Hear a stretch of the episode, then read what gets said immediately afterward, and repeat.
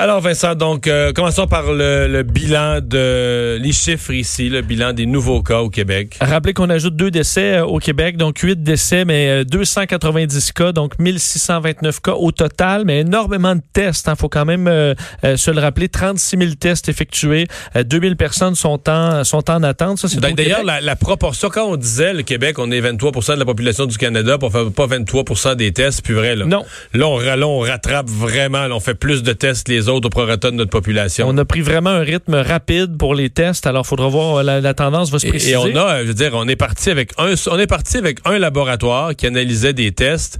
Puis au début, il y avait une coupe, il y avait deux centres pour faire des tests. Puis la fin de semaine d'après, il y avait six places au Québec pour faire des tests. Là, je pense qu'un matin, on a 52 endroits où on peut faire des tests qui sont analysés par 11 laboratoires différents.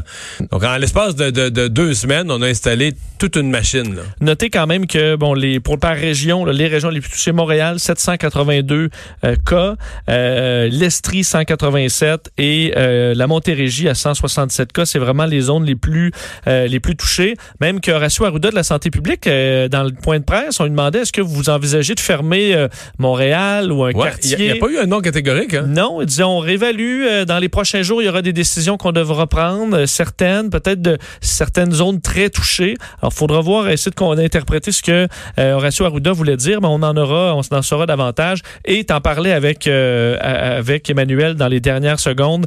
les États-Unis, là, ce soir, en voie de devenir le pays le plus touché au monde, viennent d'ajouter 12 000 cas. Tu le disais, il, reste encore des États à donner leur bilan. Moi, ce que je vois surtout, c'est qu'il y a plusieurs États qui ont des plus 300, plus 400, plus 500.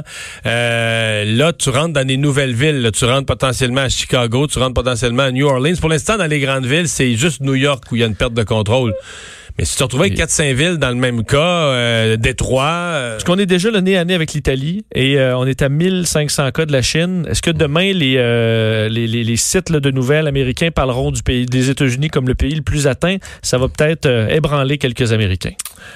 Merci euh, Vincent, merci à vous d'avoir été là. Je vous le rappelle, à compter de 16 heures, euh, c'est les émissions de LCN que vous pourrez entendre sur les ondes de Cube Radio.